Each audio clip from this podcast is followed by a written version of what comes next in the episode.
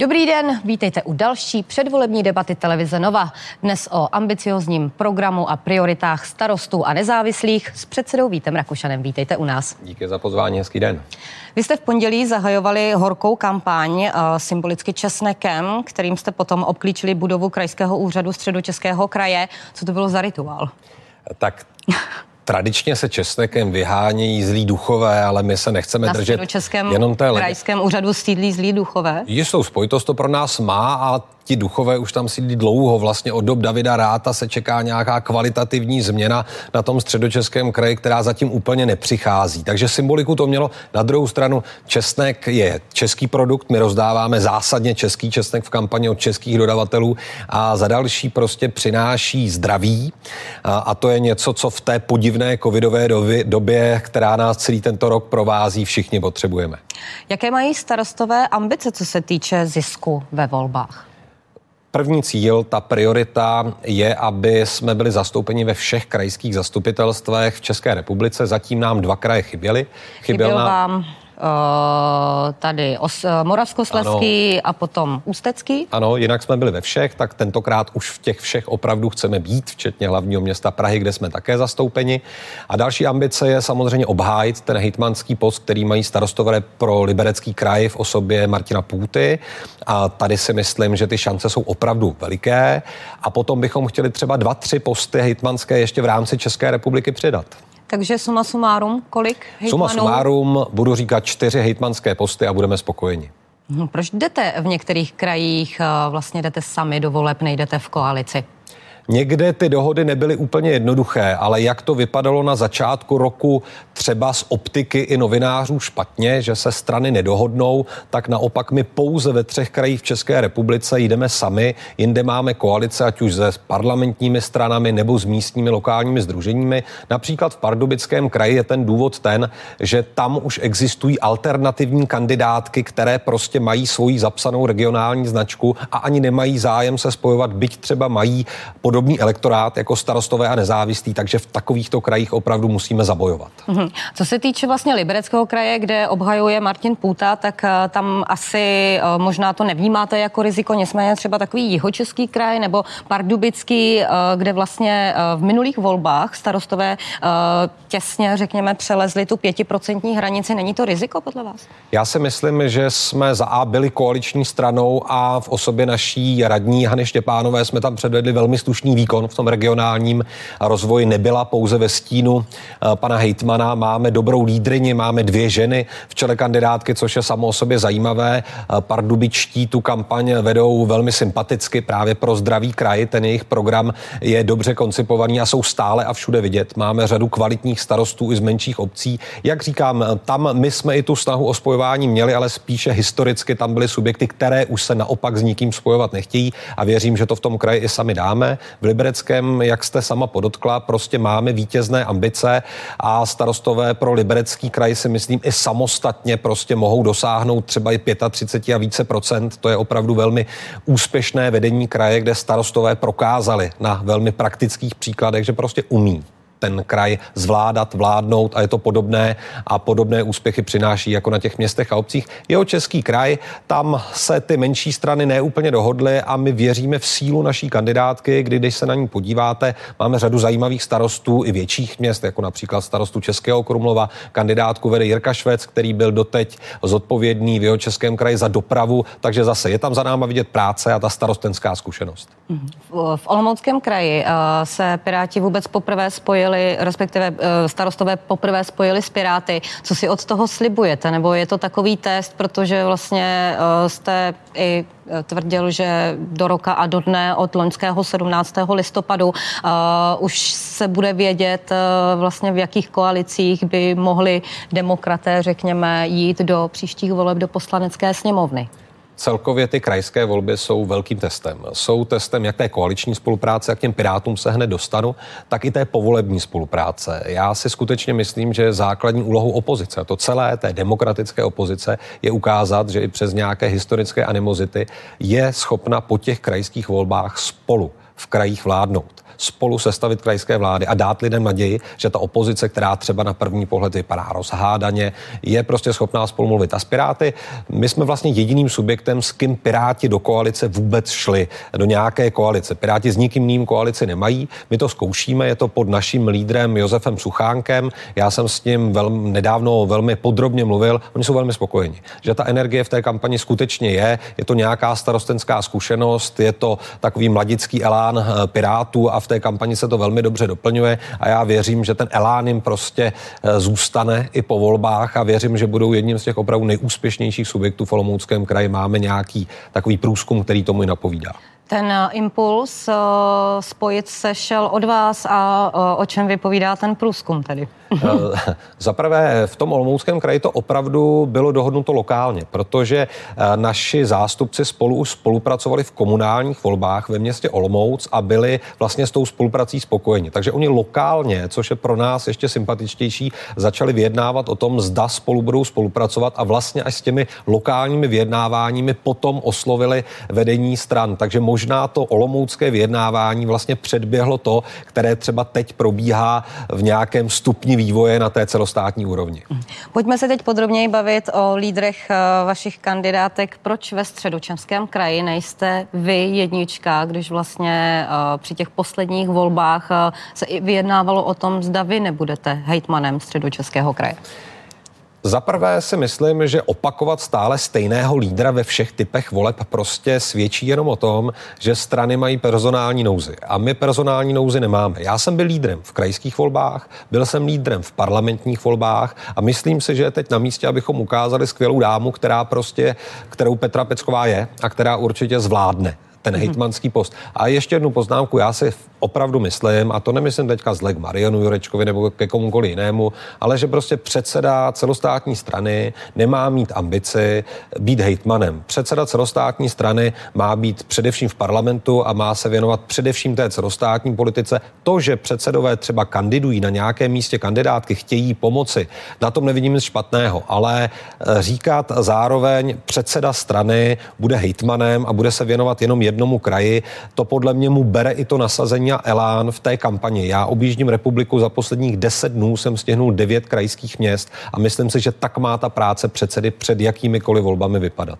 Takže kumulovat eh, funkci hejtmana a třeba předsedy strany jakékoliv nelze podle vás? Jde to těžko, já sám jsem chvilku kumuloval poslaneckou a starostenskou funkci, ale ve chvíli, kdy jsem se ptal, stal předsedou stanu, tak je prostě moment, kdy si člověk opravdu musí říct, nejde zvládat všechno a tvrdit všem v okolí a oni by to brzo poznali, eh, že to lze. Nelze. Takže ten předsednický post prostě spojit s poslaneckým mandátem, ano, ale spojovat to s dalšími funkcemi, to už si úplně představit neumí. Když se ještě vrátím k Petře Peckové, eh, vlastně to, že ona bude jedničkou kandidátky ve středočeském kraji, eh, se lidé dozvěděli záhy po té akci s panem premiérem Babišem, kdy vlastně se eh, Petra Pecková vymezila vůči tomu, aby se obce podílely na kompenzačním bonusu. Mělo to vliv na to, že byla zvolena jako jednička? Ne, my jsme ji měli už dávno v těch našich primárních středočeských volbách zvolenou a pan premiér Babiš se nám rozhodl Petru Peckovou spopularizovat. My mu tímto vzkazujeme velký dík a pozvali k sobě na tu schůzku a rozhodli se nám udělat kampaň zadarmo. Petra Pecková obstála. Je zajímavé, že na tu schůzku s premiérem Babišem, tak ona si dohodla na schůzku s ním a on se asi bál schůzky s ženou, dobře vypadající, tak si ještě pozval paní ministrině Šilerovou a Dostálovou a nějaké další náměstky. Byli ve velké přesele na paní Peckovou a ona je statečná, silná žena, opravdu to dala. Nicméně přesto, že to byla uh, velká PR akce, vlastně hrazená panem premiérem, řekněme, tak uh, i ve středočeském kraji vydáváte za kampaň nejvíce peněz, je to tak? Určitě ano, ten kraj je, to potřeba? je, ten kraj je největší a je to potřeba, protože my konkurujeme vlastně hnutí ANO, které má v podstatě neomezené finanční prostředky a pokud mu chceme účinně konkurovat, tak ty informace o tom, že máme kvalitní kandidáty, že máme spoustu starostů, že máme zkušené zkušenosti, že umíme spravovat města a obce, že máme dobrý program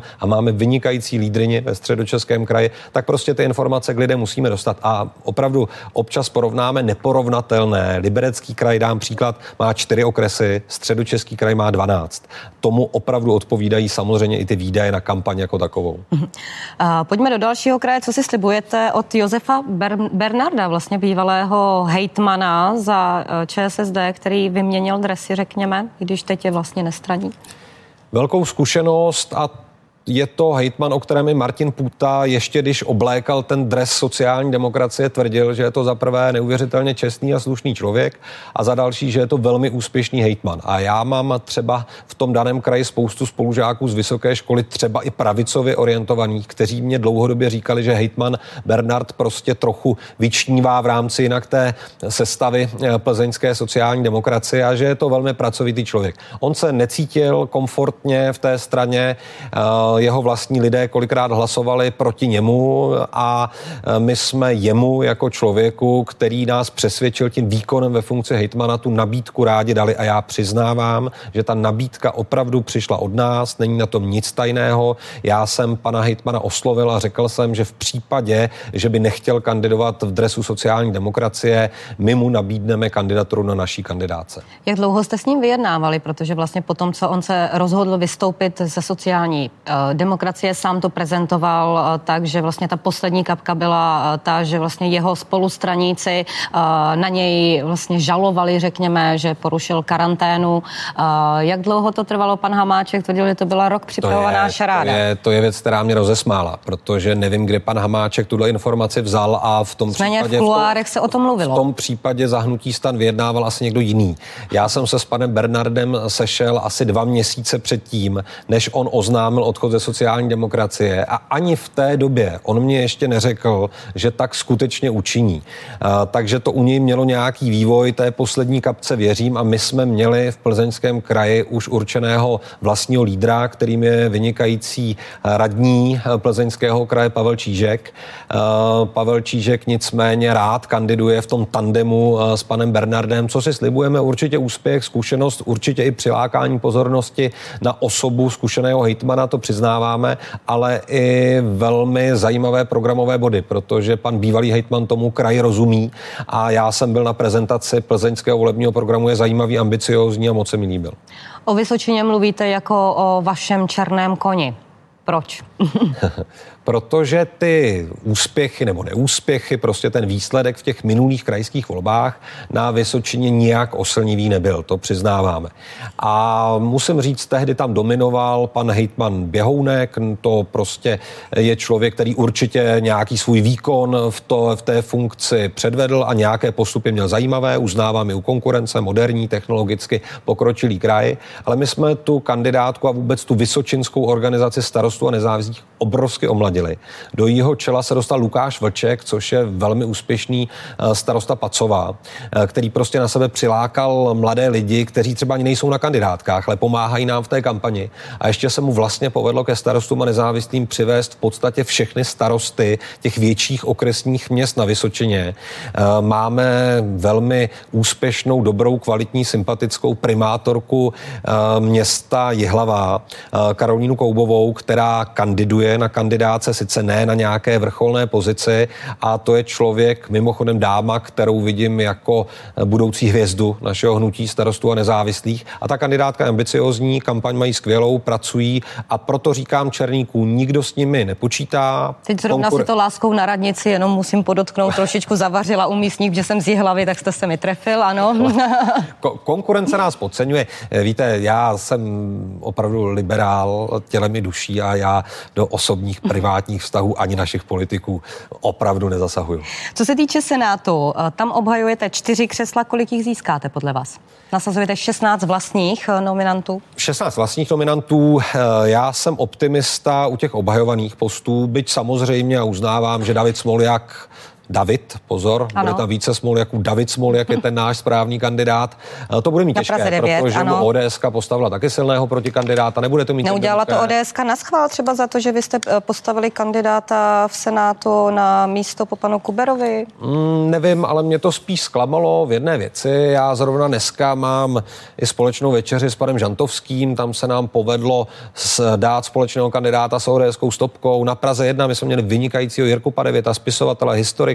Odstoupil. A on ustoupil, dal prostor paní Němcové a je mě upřímně líto. A říkal jsem to i Petrovi Fialovi, pan, i panu Vystrčilovi, že ODS nebyla schopná ustoupit a dohodnout se na silném Davidovi Smoljakovi na Praze 9. Bohužel, holci to tam rozdají silní kandidáti, aspoň budou mít voliči z koho vybírat. Ale já věřím, že přesto obájíme a věřím, že budeme mít čtyři až pět senátorů navíc. Mm-hmm. Pojďme se teď eh, podrobněji podívat na program starostů a nezávislých. Vy chcete, to mě nejvíce zaujalo, změnit systém uh, rozdělování daní, takzvaný RUD, z něj dnes krajům plyne necelých 9% eh, příjmů. Uh, jak to chcete udělat? Nebo není to diskuze třeba spíš do sněmovny? Je. Vy tam, já vím, že už tam je podaný návrh na to, nicméně jak vlastně z pozice, řekněme, krajů uh, tom, tomu chcete pomoci? Kraje mají takzvanou zákonodárnou iniciativu, kterou málo využívají a lidé to v České republice i málo vidí, že i krajská zastupitelstva mohou přijít s návrhem zákona. A už teď ve sněmovně leží návrh Libereckého kraje, Pardubického kraje, mimochodem tam je sociálně demokratický hejtman a potom Zlínského kraje, kde je hejtman z KDU ČSL, takže je vidět, že ta schoda je na tom širší, není to čistě naše téma, ale je to naše dlouhodobé téma. A my věříme, že pokud do té poslanecké sněmovny prostě přijde 8, 9, 10, 11 15 návrhů z krajských zastupitelstev po celé republice, kde proto mimochodem hlasují i zástupci hnutí ANO, jako v Libereckém kraji. Takže ti tu problematiku vidí jinak než vláda, která nám odmítá to dát vůbec na pořad jednání sněmovny a bavit se o tom s námi, což je prostě velká škoda. Myslím si, že ty krajské samozprávy v tom novém složení můžou udělat výrazný tlak a říci, že to každoroční doprošování hejtmanů, a teď se nebavím stranicky, mně je teď jedno, kdo je premiér a minister financí a minister dopravy. Od té doby, co jsou kraje, tak rok co rok jezdí doslova žebrat na na ministerstvo dopravy, aby měli peníze na silnice. A tohle žebrání je nedůstojné a vede vždycky k podezření z politické korupce, že vždycky ta vláda víc bude přát hejtmanům, které jsou prostě z jejich politické stáje. Tak myslíte, že třeba výnosy z DPH, že by neměly jít přímo teda do státní pokladny, ale že by třeba uh, ty výnosy vlastně z pohoných hmot, že by, že by mohly jít právě uh, takto krajům, nebo byste si představovali, že kraj by procentuálně dostal vlastně více přidáno? Nebo nebo? Uh, Vlastně obě dvě varianty, ten koeficient je složitější, ale to zkusím velmi zjednodušit. Kraje třeba nemají podíl na silniční dani, na dani z minerálních olejů. Ne, doteď nemají. A my chceme, aby je měli, a to jsou prostě peníze nějakých těch 8 až 9 miliard, které by právě do toho krajského rudu, do toho rozpočtového určení daní připluly. A to by byly peníze, které by prostě byly vázány eh, třeba na údržbu komunikací těch druhých a třetích tříd. To, na co lidé v České republice nejvíc nadávají. 50% silnic je druhých třetích. A vlastně to tehdy na ty kraje spadlo kraj. a ten kraj na to mnohokrát nemá peníze, kor v případě, že je to kraj veliký. Kraje jako Moravskosleský, Středočeský, Jihomoravský, ty jsou opravdu nespravedlivě bonifikovány a třeba to rozpočtové určení daní ani nemyslí na to, a to taky v tom návrhu je, aby na to bylo myšleno. Ve Středočeském kraji podle statistického úřadu od vzniku krajů přibylo 270 tisíc nových obyvatel. A vlastně to není nějak odraženo v tom, kolik středočeský kraj z těch státních peněz dostává. Uh-huh.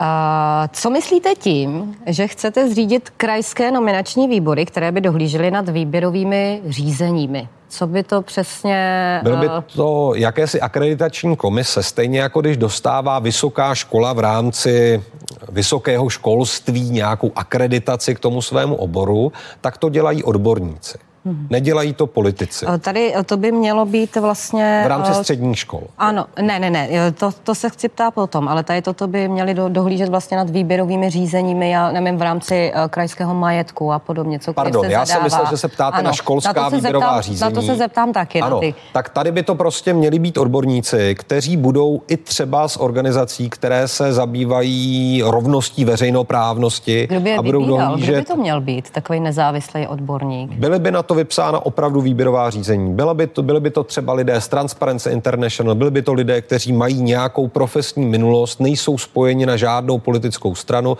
jsou to lidé, kteří odborně se dlouhodobě věnují tomu, aby ta státní zpráva v České republice byla prostě transparentní. Já si skutečně myslím, že ty kraje to i kdyby to měla být jenom metodologická pomoc a neměl by to být ten dohled jako takový, tak to zásadně potřebují. Hmm. Protože jestli něco v krajích v České republice nefunguje a v mnohých velmi tristně, tak to jsou skutečně výběrová řízení a pohrávání si s tím zákonem o veřejných zakázkách, ten pohyb na hraně a to, že prostě zakázky stále proudí třeba v tom středočeském kraji na silnicích mezi pár stejných firm už léta letoucí. To je prostě fakt.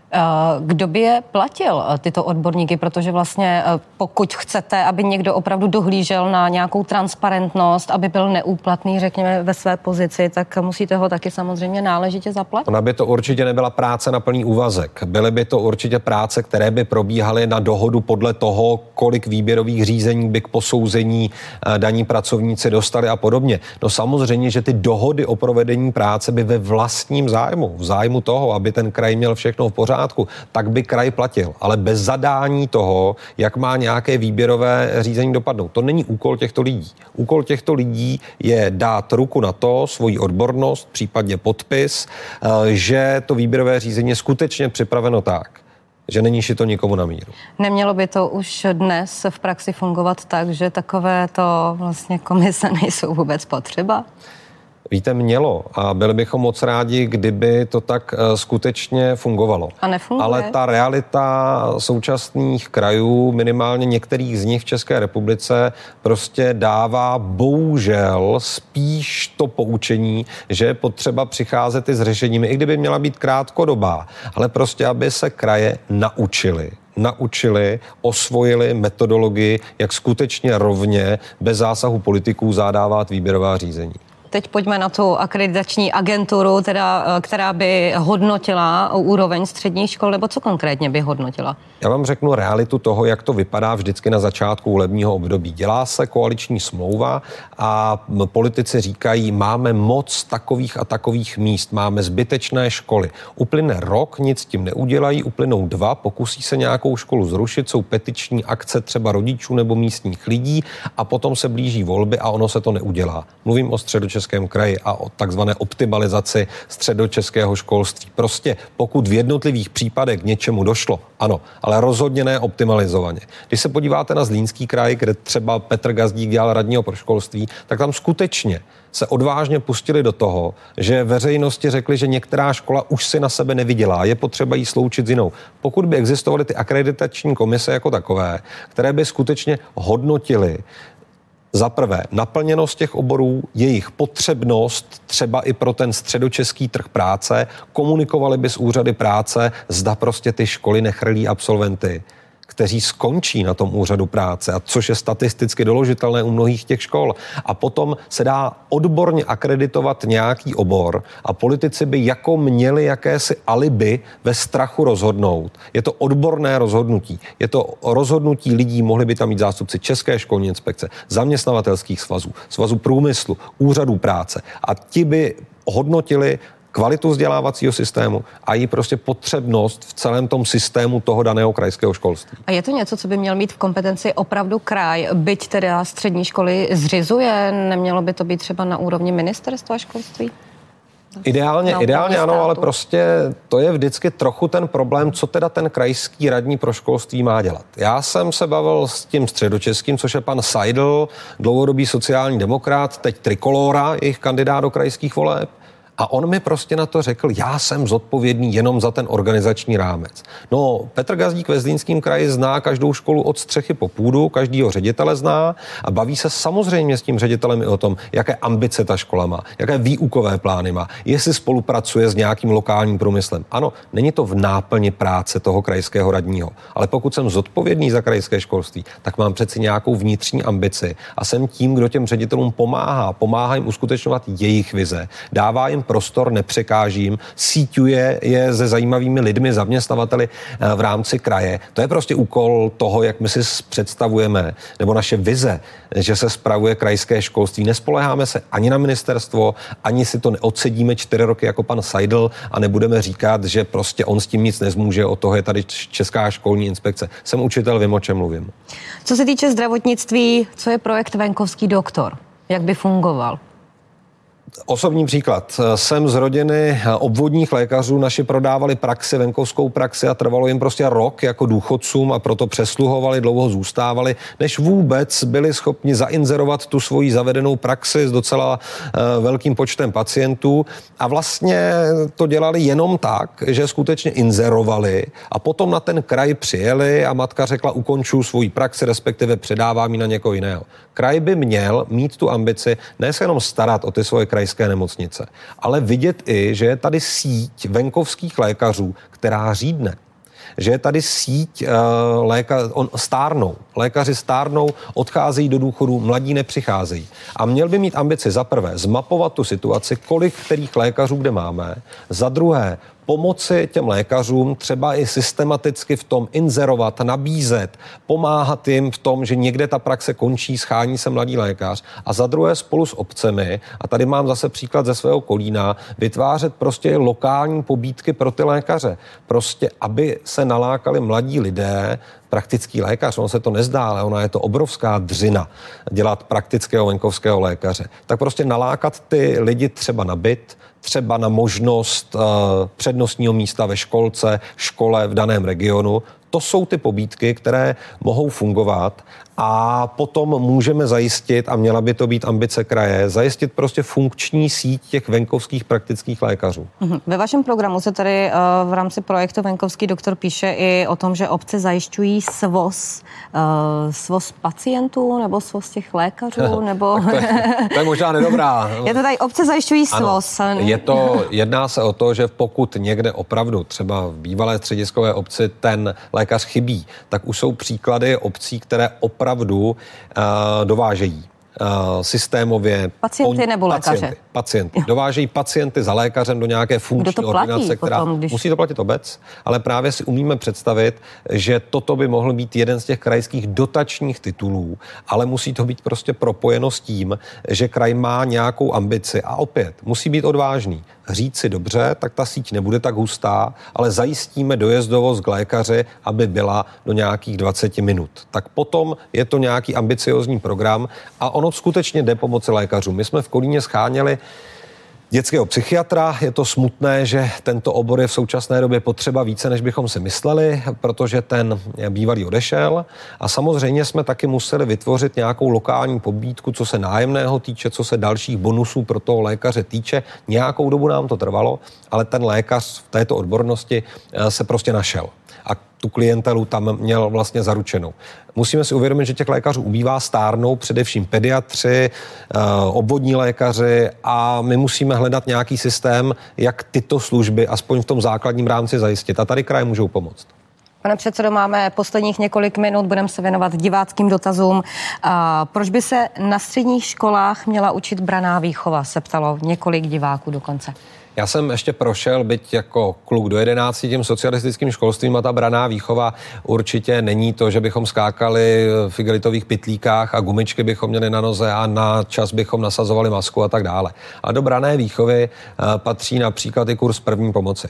Já jsem učil na gymnáziu a musím říct, že jako učitel a nemluvě o žácích, jsme prostě v podstatě za čtyři roky prošli jednou nějakým rychlým kurzem. Tak to je prostě věc. Spíš zdravotní výchova. Ale ono je to dohromady. V té brané výchově je nějaký kurz základní připravenosti, který prostě učí ty lidi se chovat v krizových situacích. Přijde povodeň, přijde požár, přijde blackout, přijde covid, přijde cokoliv. Já jsem zvyklý i na tu stresovou zátěž. Já jsem se mimochodem o tomhle bavil s Danou Drábovou a ona mi říká, že co základní chybí i lidem za návyk a ona tomu skutečně rozumí, je to, aby si představili, že třeba nebude elektřina a že je potřeba, aby se to těm dětem demonstrovalo i ve školách, aby to pochopili starostové obyvatelé v celé České republice, že ten blackout prostě jednou přijde a že je potřeba se v té chvíli nějak chovat, protože ta společnost, a zažil to New York při nějakým, nevím kolik, 24-hodinovým blackoutu, že se začalo rabovat a podobně. A to je důležité tyhle kompetence naučit a samozřejmě i ukázat dětem, a já se to nestydím říct, že prostě nebezpečí ve světě existuje a že mohou být situace, kdy ti mladí pánové, kteří si to teď nemyslí, prostě budou muset svoji zemi bránit. Další dotaz. Co pozitivního můžete přinést v krajích, ve kterých jste doposud nevládli? Já doufám, že eh, kvalitativní změnu i z toho průzkumu, který vyšel, a teď prosím mě nechytejte úplně za číslo, ale tak eh, generálně se ukázalo, že ty kraje, kde vládnou nějaká, nejenom naše, nějaká starostenská uskupení, kde jsou profesí starostové ve vedení těch krajů, tak tam prostě dají tu praktickou zkušenost, ten komunikační návyk, nebudou to papaláši, kteří budou tajit informace, ty kraje jsou přirozeně otevřené, prostě fungují, fungují prakticky, fungují pro lidi. A to si myslím, že je základem našeho hnutí. My jsme vyrostli z malých vesnic. Zdravím, vážený pane Rakušane, chtěl bych se zeptat na to, co hodláte dělat ve středních Čechách s dopravou. To je asi ne na minutu. Uh, za prvé, uh, spolupráce s Prahou a jednoznačná definice dostavy Pražského okruhu. To je základ, protože to je ten prstenec, z kterého uh, budou vycházet potom ty nejdůležitější dopravní tepny. Za další, konečně už budovat uh, ta odstavná parkoviště i třeba na území středočeského kraje a potom ambiciozní projekt, o kterém se mluví 10 let, ale nebuduje se. To jsou takzvané vlakotramvaje z těch okrajových částí středočeského kraje přímo do centra Prahy, z těch odstavních parkovišť, která budou vybudována prostě až do centra Prahy. Musí se té dopravě ulevit a musí se městům a obcím v tomto výrazně pomoci. Pane předsedo, díky, že jste byl dnešním hostem předvolební debaty. Tímto se s vámi loučím. Hezký večer. Moc děkuji za pozvání. Na viděnou. Z předsedy sněmovních stran o tématech, která pálí váš kraj.